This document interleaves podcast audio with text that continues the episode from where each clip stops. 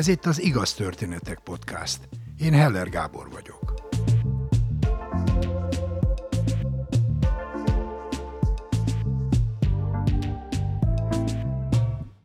Éljük az életünket, és nem gondolunk arra, hogy a sors teljesen kiszámíthatatlan. A jövő héten vagy egy óra múlva történhet velünk valami, ami fölött nincs befolyásunk, és ami örökre megváltoztathatja az életünket. Szabó Kiorsolya mesél. 2000-ben volt az esküvőnk, augusztusban, 2001-ben született meg a nagyobb lányom, a Juli, és 2002-ben lettem özvegy. Hát ez röpke kettő év volt a házasságunk. Akkor voltam 30 éves, 28 évesen házasodtunk, 29 évesen született meg a lányom, és 30 évesen özvegy lettem. És én akkor azt hittem, hogy a világ fordul meg velem, mert hogy, hogy ilyen csak a háborúkban történik, hogy ilyen fiatalon özvegyek lesznek a, a nők, általában ugye, mert a frontra mentek ki a férfiak. De hát azóta látom, hogy ez azért nem egészen így van. 2002. június 27-én uh, vártam haza a lányom apukáját, a Gábort, a férjemet. Üzleti úton volt Pécsen, és hát késett. Néztem az órát, csörgettem a telefont, nem vette fel, hát gondolom, akkor biztos tovább tart a megbeszélés. És a háttérben szólt a híradó, a híradó elején mindig ezeket az ilyen, ilyen baleseti híreket szokták mondani, és hát mondták is, hogy a hatos úton cserbenhagyásos baleset történt, frontálisan egy ember halott, két ember súlyos állapotban.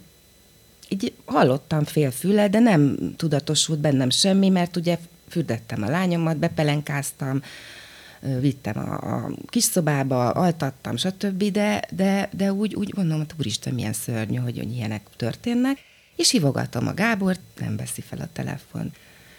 Este 11 óra, éjfél, a Gábor az öccsével ment erre a Pécsi útra, felhívtam az öccse barátnőjét, hogy hát figyelj, Timi, nem értem, hogy miért nem érnek haza a fiúk. Hát már ő is kezd aggódni, de akkor most megmossa a haját. Mondom, jó, hát most meg a hajadat nyugodtan, biztos nem lesz semmi. Amikor is rá fél órára, meg körülbelül fél órára, mert letettük a telefont, és én ott fel alá mászkáltam, emlékszem már a konyhába, csöng a kaputelefon, és szólnak, hogy rendőrség. Szabó Kiosaját keresik. És akkor mondtam, hogy én vagyok. Mi történt? Engedjen be, asszonyom. És akkor kimentem a gangra, az első emeleten laktunk, ez a Frankelle utcába volt, és így kiabáltam nekik, lá, emlékszem, így jönnek fel a lépcsőn, ketten vannak, hogy de mi történt, de mi történt, hát feljövünk, asszonyom, kérem, menjünk be a lakásba. És hát akkor én már tudtam. Kérdezték, hogy egyedül vagyok, és mondtam, hogy nem, bent alszik a 13 hónapos kislányom. Mondták, hogy üljek le, és mondtam, hogy nem szeretnék leülni. Mondják meg, hogy meghalt? és akkor mondták, hogy de hát nem, nem ülne le, asszonyom, és mondom, hogy nem, nem szeretnék leülni. És abban a pillanatban mondom, de meghalt, ugye meghalt? És akkor mondták, hogy igen, igen, asszonyom, de nem ül le egy pohár vizet, vagy valamit. Ezek az igenek, ahogy így a, a fülembe át, átmentek, nem tudom miért, így elkezdtek így lefelé csorogni, így a, tényleg ére, konkrétan éreztem, ahogy így csorog le a melkasomon ez az egész igen, igen, igen, és hirtelen elkezdtem vérezni. Egy éves volt a kislányom, és ugye egy szülés után a, a vérzés az nem úgy áll vissza, és úgy meg is lepődtem, tehát én még nem, a, tulajdonképpen az első menstruációm történt meg azzal, hogy a férjem meghalt. És így csorog le a vér a combomon, a, a, a bukámon, bukámig, és ilyen tócsa kezd lenni. Írtok kellemetlenül éreztem magamat, hogy a rendőrök előtt, hogy ezt vajon ők látják-e, hát ilyen tulajdonképpen otthoni pizsama ruhába voltam. Emlékszem, hogy én nem ülhetek le, mert véres lesz a, a pizsama ruhám, a nadrágom, tehát hagytam, hogy így csöpögjön a vér. És nem tudom, hogy a rendőrök látták-e, mert igazából már arra se figyeltem, csak néztem a szemükbe, és annyit kérdeztek, hogy kit tudok felhívni. Nem szeretnének itt hagyni egyedül. És akkor hirtelen a, a öccse barátnője, a Timi jutott eszembe, hiszen vele beszéltem fél órával előtte, és felhívtam, hogy Timi, gyere, légy szíves, mert a Gábor meghalt. És mi van a Csabával? Csabának hívták az öcsét. Hát őt nem tudom, őt, ő, őt, őt vitték tovább egy, egy, egy kórházban. Felkartörése volt, azt hiszem. megérkezik a Timi, akinek csorog a hajából a, a víz, nekem belőlem meg a vér alul. szóval teljesen szürreális volt az egész történet. És amikor elmentek a rendőrök, akkor utána leültünk a Timivel, és azt kérdeztem, hogy de most mit csinálok? Most mi lesz? És akkor azt mondta, hogy fel kéne hívni a szüleit. Én hívjam fel a szüleit? És nem a szüleit hívtam fel, hanem a barátait, a, hát akkor a Ráckertbe jártunk, de ez egy csütörtöki nap volt, és minden csütörtökön a Ráckertbe vannak. Nem mindenkinek volt még mobilja, tehát volt egy ilyen vezetékes telefon, és ott kértem, hogy kit adjanak a telefonhoz, és csak azt arra emlékszem, hogy beleültöttem, hogy a Gábor meghalt, a Gábor meghalt. Azonnal oda akartak jönni, és mondtam, hogy ne gyertek, ne gyertek, megoldom. És akkor az apukáját nekem kellett felhívnom. Nem mertem az anyukáját felhívni, és az apukáját felhívtam, aki meg rögtön azt kérdezte, és a Csabával mi van? És akkor mondtam, hogy én csak annyit tudok, hogy felkartöréssel valahová elszállították ott Pécs környékén a Timi ott maradt velem, a, barátnője a Csabának, és aztán ilyen kettő-három óra lett, és mondom, jól lefekszem aludni, nem tudok más csinálni. És hát akkor a másnap reggel, mikor föl kell az ember, akkor azt mondja, hogy hát akkor ez most egy rossz álom volt. Hát és ugye a kis lányom keltett, és akkor ilyen rutinosan el, elindítottam a napot, arra emlékszem, hogy, hogy ilyen, hogy jó, hát nem történt semmi, csináljuk, muszáj, itt a gyerek a barátok elkezdtek telefonálgatni, és volt olyan azokban a napokban, a következő napokban, hogy a barátokat még én vigasztaltam. Úgy sírtak a telefonba. És még arra is emlékszem, hogy a nagymamámat azt nem mertem felhívni. Ő volt az utolsó családtag, akit felmertem hívni, mert attól féltem, hogy szörnyet fog halni nekem ő ott abban a pillanatban, ugyanis hát én 19 éves voltam, amikor az apukám meghalt, 48 éves korában, és az ő fia is írtelen halállal halt meg, és, és én azt, azt mondtam nekem, hogy mamám volt a mindenem, neki köszönhetem egyáltalán, hogy élek és vagyok, és amilyen vagyok, hogy, hogy őt, őt ki szeretném ebből hagyni, ebből a sztoriból, tehát nem tehetem meg, és napokig telefonálgatott, és eljátszottam neki, hogy minden rendben van. Mert annyira féltettem, hogy tulajdonképpen azt éreztem, hogy én most átvettem egy olyan szerepet, hogy hogy jó, akkor én most ezt csinálom, megvédem a környezetemet attól, hogy fájjon nekik. Azokban a napokban nem, olyan sok mindenre nem emlékszem, csak arra, hogy ugye hát egy 13 hónapos kis lány még nem, nem jár óvodába, vagy hát mi nem adtuk óvodába se bölcsödébe, úgyhogy vele teltek a napok, de hát ugye ilyen mindenféle papírokat kellett találni, illetve hát ez egy cserbenhagyásos dolog volt, úgyhogy ilyen biztosítóval, meg ilyennel kellett még beszélgetni elhajtott a kamion, és azóta egyébként nem is tudok róla semmit. Úgyhogy jöttek ilyen üzleti dolgok, hogy akkor most mennyi pénz marad nekem, vagy, vagy, vagy mit fogok kapni ezután, ami igazából nem is érdekelt. Csak hát ugye jött az is, hogy valakinek a holttestet azonosítania kell, és azt tudni kell, hogy azonosíthatatlan volt, mert frontálisan ütközött az az, az, az oldal, ahol ő vezetett, és mögötte volt a gyerekülés és átfutott az agyamon, hogy mi lett volna, ott ül benne a Juli, és hát rettenetes állapotban volt, úgyhogy a rendőrség azt kérte, hogy ha lehetne a feleség azonosítsa, de kell valakinek.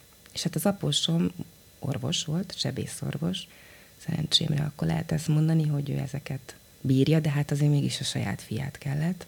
Úgyhogy akkor ő azonosította, és hát hozta haza a cuccokat, a szemüveg, a karikagyűrű, meg minden, és hát ezt így átvettem, rögtön rávettem az én karikagyűrűmre, az ő karikagyűrűt. Szóval azokban a napokban ilyen dolgokra emlékszem. És akkor én azt kértem, amikor arról volt szó, hogy a temetés hogy legyen, hogy én semmiképpen sem szeretném ezt a szép embert, az én életem szerelmét, a gyerekem apját elhambasztani, hogy ne tolják be egy kemencébe, mert az nekem rettenetes. Tehát, hogy legyen egy hagyományos temetés, mindent rám bíztak, hogy, hogy mit, hogy szeretnék, de hát volt egy pár dolog, ez ugye nagyon sok pénzbe került akkor, egyébként most is azt hiszem, de ez mindegy. Úgyhogy ezt az egészet az a, a cég vállalta magára, a, akinél dolgozott, mert ugye ez egy ilyen üzleti baleset volt. Azt hiszem kettő hét telt el a temetés és a, a haláleset között, amikor is mondták, hogy akkor Pécsről felszállították őt, tehát mindig így jeleztek, hogy éppen hol tart a, a folyamat. De hát én közben a lányommal voltam, aki mit sem sejtett a dologról, de azt láttam rajta, hogy azért úgy keres a szemével, mert azért hát még nagyon picike volt, de hogy így valami hiányzik. És hát én egyébként megmondom őszintén, hogy én nem titkoltam előtte dolgokat, nagyon sokat sírtam, és ő ezt látta, és akkor mindig jött, és így emlékszem, hogy így törölgette így az arcomat, hogy mégis mi van mama, de nem tudott még beszélni. Teltek múltak a napok, amikor is hát a temetés az legyen meg. És akkor mondtam, hogy jó, hát nincs fekete ruhám.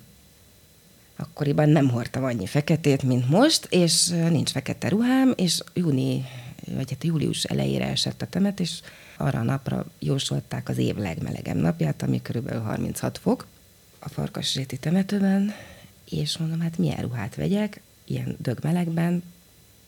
Elmentem egy ruhaboltba, ahol egy újatlan, tért felett érő szűk ruhát vettem, mert hát hozzá kell tennem, két hét alatt kb. 8 kilót lefogytam. De lehet, hogy tizet. Megnéztem magamat a tükörben, és így néztem, hogy hát ez csinos lesz, ez jó lesz a temetésre, ez tetszene a Gábornak is. De hát újatlan, mégis hogy néz ki, és hogy marha meleg lesz, hát én fel nem veszek harisnyát, ez lesz rajtam a temetésen, és kész, nem érdekel. És amikor az anyukámnak mondtam, akkor mondta, de hát Orsikám, hát azért mégis egy, egy harisnyát föl kéne venni, de mondom, anyukám, hát nekem marha melegem lesz, és hát gondold végig, hát így is ájuldozom attól az egésztől. Nem, nem, én ezt veszem fel, én ebbe csinos vagyok, én úgy, úgy szeretnék kilépni abból a kocsiból, mint hogy az esküvőnkön léptem ki. Mert a Gábor ezt szeretné látni. Szóval elérkezett a temetés napja, és nem vittük magunkkal a Julit, ilyen praktikus okok miatt igazából, mert azt mondták, hogy majd ott sírni fog, meg nem tudom, mi a család ez így, hogy akkor babakocsi, meg nem tudom, mi egy picikét úgy rosszul éreztem magam, hogy még sincs ott az apja temetés, mégis hogy néz ki. De az az igazság, hogy én egy szóval sem mondtam a gyerekemnek, hogy meghalt az apukát, hanem így éltük tovább az életünket. Mit mondok egy 13 hónapos gyereknek, hogy meghalt az apukát? Tehát nem ért még semmit. Hát még azt se tudta mondani, hogy mit szeretne. Akkor kezdett el talán járni, de még csak totyogott. Jóba voltam a szomszéd családdal, és ők vittek el a temetésre, nem fértem be valamiért a családi autóban. Úgyhogy ő vitt el a szomszéd hölgynek a férje, kezemben nyomott kettők szanaxot, hogy ezt azért vegyem be, és mondtam, hogy én csak egyet szeretnék bevenni. Emlékszem, hogy bementem a ravatalozóba, és nem néztem se jobbra, se balra, hanem csak néztem a koporsót. Na most ez nem nyitott koporsó volt, hanem rendes koporsó volt, és így, így, így, így számoltam, hogy ilyen magas volt a Gábor, ilyen széles, hogy hogy van ez? Tényleg ott van benne? Nagyon sokan voltak a temetésen. Azt a zenét választottam egyébként, amit a, az esküvőnkön volt, a Frank Sinatra-nak a My Way című dalát. Gábor ruhájába, az esküvői ruhájába mindenképpen beleszerettem volna varni egy verset, ami a, az esküvői menkívunkon volt, ez az I.S. Gyulának a Könnyű című verse volt. Illetve magunkról egy fényképet a, a Julival, hogy ezt úgy vigye magával. Úgyhogy én ezért nem szerettem volna a hanvasztást, hanem hogy így menjen vele. Amikor elindult a kuporsóval az autó, akkor én még arra is emlékszem, hogy nem voltam hajlandó az első sorba állni, hanem így el akartam vegyülni a többiek között, a barátok között. Egyszerűen nem, nem bírtam elviselni ezt a, ezt a fullasztó közeget, ami a család és az idősek, hogy úgy láttam a tekinteteket, hogy sajnálnak engem, és, és, és, és egyáltalán, és hát mondom, marha meleg volt, az év legmelegebb napja, izzadtam, mindenütt csöpögött rólam a víz, Ráadásul én még ki is festettem magamat aznap reggel, amit nem is értettem, hogy miért festem ki magamat egy temetésre, úgyhogy a napszemüvegem alatt sorgott a, a, festék rólam, meg, meg egyáltalán. Én dobtam ugye az első maréknyi homokot a, a koporsóra, akkor megbotlottam, elestem egy emlékszem, hogy egy ilyen nagy mm, dob kő volt ott, ilyen szikla, vagy nem tudom micsoda, ami beütöttem a, a térdemet, és csak arra az iszonyatos erős fájdalomra emlékszem, meg arra, hogy csorog a vér megint a lábamon végig. És azt éreztem, hogy le kell ülnöm ott a padra, mert rettetesen fájlom, és akkor így kértem a barátaimat, hogy hozzanak zsebkendőt. És mindenki azt hitte, hogy mert sírok, és azért kell, és így adták a zsebkendőt az arcos, én nem azt töröltekedtem, hanem a lábamat. A vér, vér már megint folyt a lábamon, és mondom, hogy ezt nem hiszem el a temetés után nem szerettem volna, valamiért nem akartam elmenni erre a családi, nem is tudom milyen, hogy hívják ezt, ilyen torra, amit ők tartottak, hanem inkább úgy 10-15-en a barátaival beültünk a Bambiba, mert ő kapott májusban a születésnapján, a 30. születésnapjára egy ilyen sör bérletet, ami ilyen kicsike kis, még meg is van valahol ilyen kicsike kis sörös, mi ez, pecséteket tesznek rá, és mondtam, hogy akkor ígyuk meg ezt. És akkor feljöttek a barátok utána hozzám, ezek a legközelebb álló barátai voltak, olyan 10-15, és akkor átvettem úgymond a Julit a szomszédtól, és akkor körbeülték a Julit, és játszottak vele, és akkor emlékszem, hogy kimentem a konyhába, és így benéztem a nagyszobába, és akkor azt mondtam, hát akkor én most így fogok élni, hogy a barátokkal felnevelem a gyereket. Hát és aztán ugye teltek, múltak a hetek, nyár volt, minden nap beszéltem valakivel telefonon, emlékszem, hogy nagyon féltem egyedül otthon, mindig volt ott valaki, vagy az anyukám, vagy valamelyik barát. De hát egy idő után ugye az történik, hogy mindenki éli az életét, és akkor egyszer csak azt vettem észre, hogy talán teher vagyok a gyászommal másoknak. És tudom, hogy, hogy eluralkodott rajtam nyilván a, a depresszió. Vittem a gyereket, emlékszem, a babakocsival mindig a játszótérre, tolom a babakocsit, és kapaszkodom a babakocsiba, és, és várom, hogy a Margit körúton a villamos menjen át, és, és, és mindjárt oda vetem magamat elé, mert annyira nem bírom ezt a fájdalmat. De hát ott van a gyerek előttem, és így lóbálja a lábát, tehát én ezt nem tehetem meg, hát akkor őt is viszem maga, ő is esik velem a babakocsival együtt a villamos elé, oda csúszunk, hát ez mégis nem lehet. Úgyhogy tulajdonképpen én állandóan ebbe a babakocsiba kapaszkodtam, és mindig mentem el otthonról, hogy semmiképpen sem maradjak otthon. Azt tudom, hogy ilyen fél évig nem húztam át az ágyneműt az ő oldalán. Ott hagytam a fogkefét, a törölközőt, a cipőit ott hagytam, hogy úgy porszívoztam, hogy mindent úgy csináltam, mint a semmi sem történt volna. Úgy próbáltam esténként elaludni, hogy, hogy így fogtam az ágynemű, így, így megmarkoltam ezt a, a, a át nem húzott ágyneműt, és így erősen szorítottam. És hát aztán ugye szerencsémre, olyan ősz eleje körül kaptam egy munkát, leginkább azért, hogy, hogy, hogy ne legyek egyedül, mert hogy ez a depresszió ugye eluralkodott. Tehát nagyon sokan mondták, hogy menjek el terapeutához, de én mondtam, hogy én egyedül szeretném ezt a gyászt megoldani. Nagyon-nagyon-nagyon sokat sírtam. Én életemben annyit nem sírtam, mint akkor. És, és ilyen ősz körülre minden este betáraztam két üveg bort, mert csak így tudtam elaludni. És amikor letettem a Julit aludni, akkor megittam azt a két üveg bort, vagy másfél üveg bort, betettem a fülhallgatót a fülembe, zenét tettem be, leginkább azokat a zenéket, amiket együtt hallgattunk, hogy a gyerek ne ébredjen fel, és minden este úgy tett, hogy a fülhallgatóval a fülemben táncolok a Gáborral. És akkor így bedöltem az ágyba, és aludtam. Én nem akartam ezt, hogy sajnáljanak, én már pedig ugyanolyan anyuka vagyok, mint a többi, én viszem a játszótérre a gyereket, homokozom vele, játszom vele, és amikor jöttek az apukák ugye a munka után, és akkor örültek a, a gyerekek nekik, és akkor láttam, akkor azért, azért tudom, hogy, hogy, hogy, hogy az rossz volt. Nem tudom, hogy valahogy mindig így, így átnéztem ezeken, nem baj, én így csinálom, én, én, én megyek a gyerekkel a játszótérre, meg megyünk játszóházba, meg, meg, meg Balatorra, meg nem tudom, tehát hogy így próbáltam helytállni, de éreztem magamon, hogy, hogy a barátok, meg az ismerősök, akik ugye az elején olyan elképesztő adrenalint adott az, hogy mindig ott voltak velem, előbb-utóbb ugye kopnak le, de nem azért kopnak le, mert nem gondolnak rá, hanem élik az életüket, és én nekem is élnem kell tovább az életemet. Úgyhogy akkor így, így elkezdtem tulajdonképpen talán olyan nyár vége felé a Julinak mondani, hogy de hát az apukád meghalt. És akkor így nézett a Juli, hogy, hogy meghalt, tehát hogy így, így, így van is róla valahol egy felvétel, hogy, hogy így ízlelgeti ezeket a szavakat. Ugye hát akkor kezdett el beszélni talán. És én nagyon sokat sírtam, játék közben is, és ő csak így nézett, nézett, és én nem, nem szégyeltem, hogy sírok előtte. Sőt, volt úgy, hogy kiabálva, üvöltve sírtam, és ő tovább játszott. De semmi sem történt volna. Szerencsém volt vele, mert jó alvó volt, és, hogy, és, és ha letettem valahová, ő el volt egyedül is. Tehát tudtam magammal foglalkozni. De úgy nyár végére éreztem, mondom, hogy úgy eluralkodik rajtam a depresszió.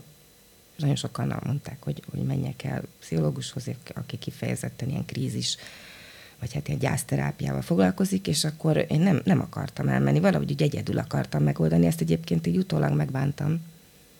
Mert nagyon sok minden azért úgy feljön, amit lehet, hogy egy, terapeutával kidolgoztam volna, de ebben nem vagyok biztos. De még arra is emlékszem, hogy, hogy egy jó barátomnak azt hazudtam, hogy a kezembe nyomott egy névjegykártyát, és hetekig kérdezte, hogy na de elmentél, elmentél, Ors, és mondtam, hogy igen, járok, járok, és jól haladok. Igazából nem mentem el.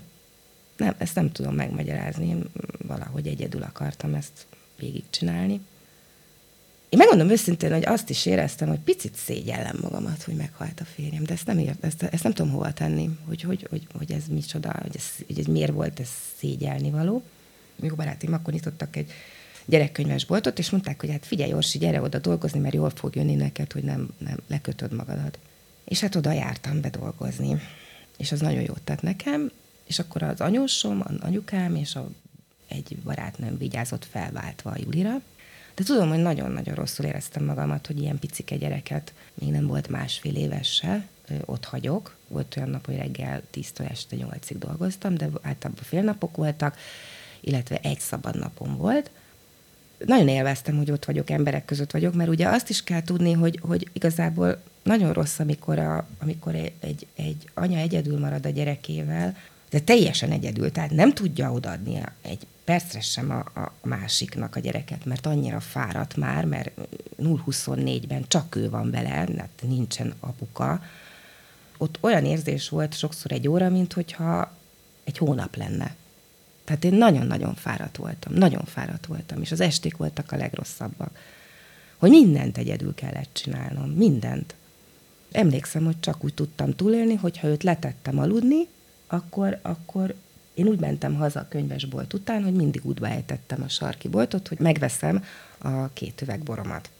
De volt olyan, hogy nem tudtam megvenni, mert időre kellett hazaérnem, mert ugye anyukámnak már mennie kellett el, és ő vigyázott sokszor, vagy anyósomnak, vagy éppen az aktuális babysitternek, és volt, hogy, hogy letettem a Julit aludni, megvártam, hogy elaludjon, és elmentem a benzinkúthoz megvenni, és rázártam a gyerekre az ajtót, és minden további nélkül ott mertem hagyni, mondom, nem érdekel, nekem jár az az üvegbor. És akkor elkezdtem aggódni, hogy hát akkor úristen, én csak így fogok tudni létezni, hogy, hogy, hogy, hogy azért egy üvegbor, két üvegbor le, egy este lecsúszik, azért az kemény. És fülhallgatóval a fülembe folyamatosan az üvegborokat kortyolgatva, tulajdonképpen majdnem minden estén úgy telt el, hogy táncolok a a, a, a nappali közepén, és azt képzelem, hogy a Gáborral táncolok ott, és ott van. És akkor így tudtam vele tulajdonképpen kontaktusban lenni. De ez picit ilyen, úgy hangzik, mintha ezoterikus lenne, de nem az volt, vagy legyen, hanem én ö, konkrétan éreztem, hogy vele táncolok. És hát ez nyilván a bornak a hatása volt, ezt azért józanul is tudtam, hogy ez így működik, de én nem nagyon szedtem akkor be ilyen szorongásgátlókat, meg ilyen Xanax és társait, bár ö, valamennyit néha napján bevettem, úgy adtak nekem, de nem jellemzően nem ezzel éltem, hanem mond, mondhatnám, hogy ilyen természetes dolggal, egy üvegborral. És akkor így eltelt az ősz, és jött a tél, amikor is azt vettem észre, hogy, hogy meguntam ezt a gyászt elegem volt ebből a gyászból. Tehát én annyira mélyen lementem, annyira sokat sírtam, ezzel feneketlen kútnak éreztem ezt az egészet, hogy egyszerűen már ott a legmélyén már úgy fulladoztam ettől az egésztől, hogy azt mondtam, hogy én ezt meguntam, én ezt nem csinálom tovább. Nekem el kell mennem otthonról időnként. Emberek közé, felnőttek közé. Jó, hát dolgozni bejártam, de hogy így esténként. És akkor persze, hát ha jól van anyuka, akkor jól van a gyerek is, tehát ez fontos. És igenis én elmentem bulizni.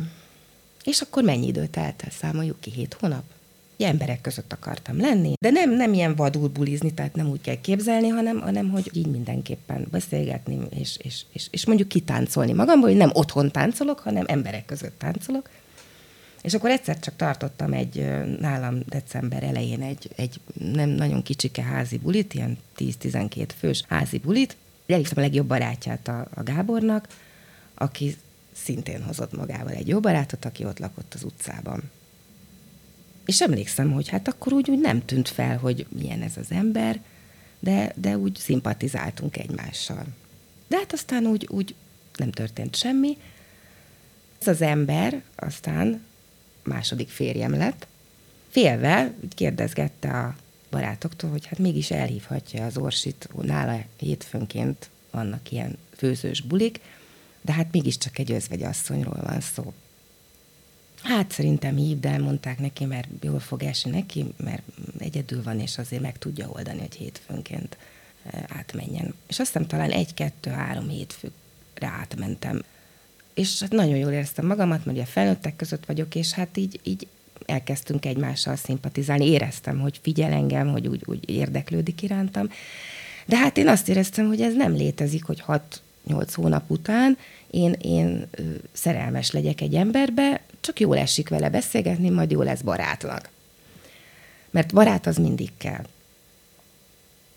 És akkor ez volt december, és december vége felé azt vettem észre karácsony és szilveszter között, hogy így figyelgetem, hogy mikor megy haza a Frankelle utcába, hogy ő a hatosban lakik, én a hetesbe, és neki van egy ilyen erkélye, nekem nem volt erkélyem, és így figyelgettem, hogy, hogy vajon otthon van, mi történik. Tehát így, így nagyon furcsa volt, hogy újra egy ilyen olyan érzést ö, kerít hatalmába, amit tulajdonképpen ennyi idő után még nem illik. És mégis akkor hova tegyem ezt az érzést? Eljött a szilveszter napja, és valahogy egy buliban így összekeveredtünk, és tulajdonképpen ott így egymásra találtunk. És akkor sokat ö, jött fel azokban a hetekben, mert ugye én a Julit nem tudtam hova eltenni, és sokat beszélgettünk, és talán három-négy hét telt el, már nem emlékszem pontosan, amikor a konyhában beszélgettünk, és mindig én mentem be a, a gyerekhez, hogyha felsírt éjszakánként, és, és emlékszem, hogy, hogy egyszer azt mondta, hogy várja, akkor én most én megyek be. Ránéztem a gyerekem arcára, és úgy nézett fel erre az emberre, a Gézára, akinek nem volt gyereke, nem volt párkapcsolata, mint mondjuk az apjára, ak- akkor azt éreztem, hogy bízhatok benne. Akkor én azt éreztem, hogy én ebbe az emberbe bele tudnék szeretni. Amikor elmondtam a Gábor szüleinek, hogy találkoztam valakivel, először így rossz szemmel nézték ezt a dolgot, megijedtek, és az anyósom egyszer sírva fakadt a, nálunk volt éppen, és sírva fakadt, ugye minden úgy marad orsikán, mint a régiben, amikor én így ránéztem, és azt mondtam, hogy igen, így marad, de nekem túl kellett élnem.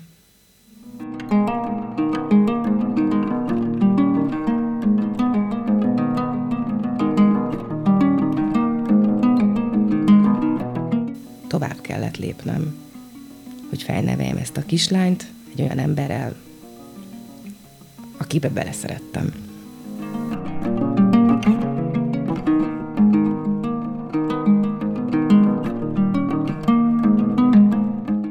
Ma 22 éves, és idén kitüntetéssel diplomázott a Londoni Egyetemen művészettörténet szakon.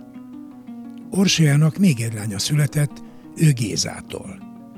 Emma idén érettségizett, és ősztől a Corvinus Egyetem nemzetközi gazdálkodás szakán tanul majd tovább. Mondhatnánk, minden jó, ha a vége jó. Happy end.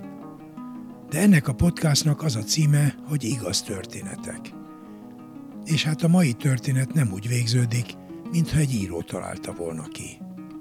Orsolya és Géza 20 év után külön váltak. Orsolya, vagy ahogy a barátai hívják, Solya, bizonyos értelemben újra gyászol. De ezt a gyászt megelőzte egy mély hála és szeretet, hogy egy kisgyerekkel akkor is ott újra tudta kezdeni életét. Mindenkinek vannak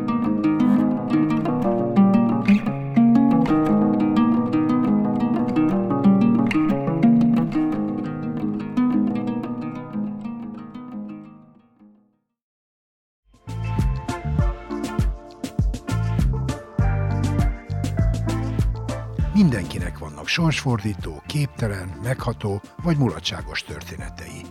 Nem vagy se túl fiatal, se túl öreg ahhoz, hogy te is mesélj egy történetet nekünk.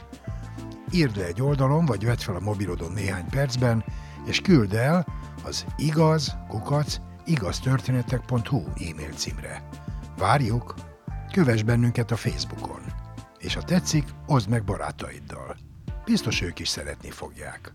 Ha nem szeretnél elszalasztani egy epizódot sem, iratkozz fel az Igaz Történetek podcastra kedvenc lejátszódban.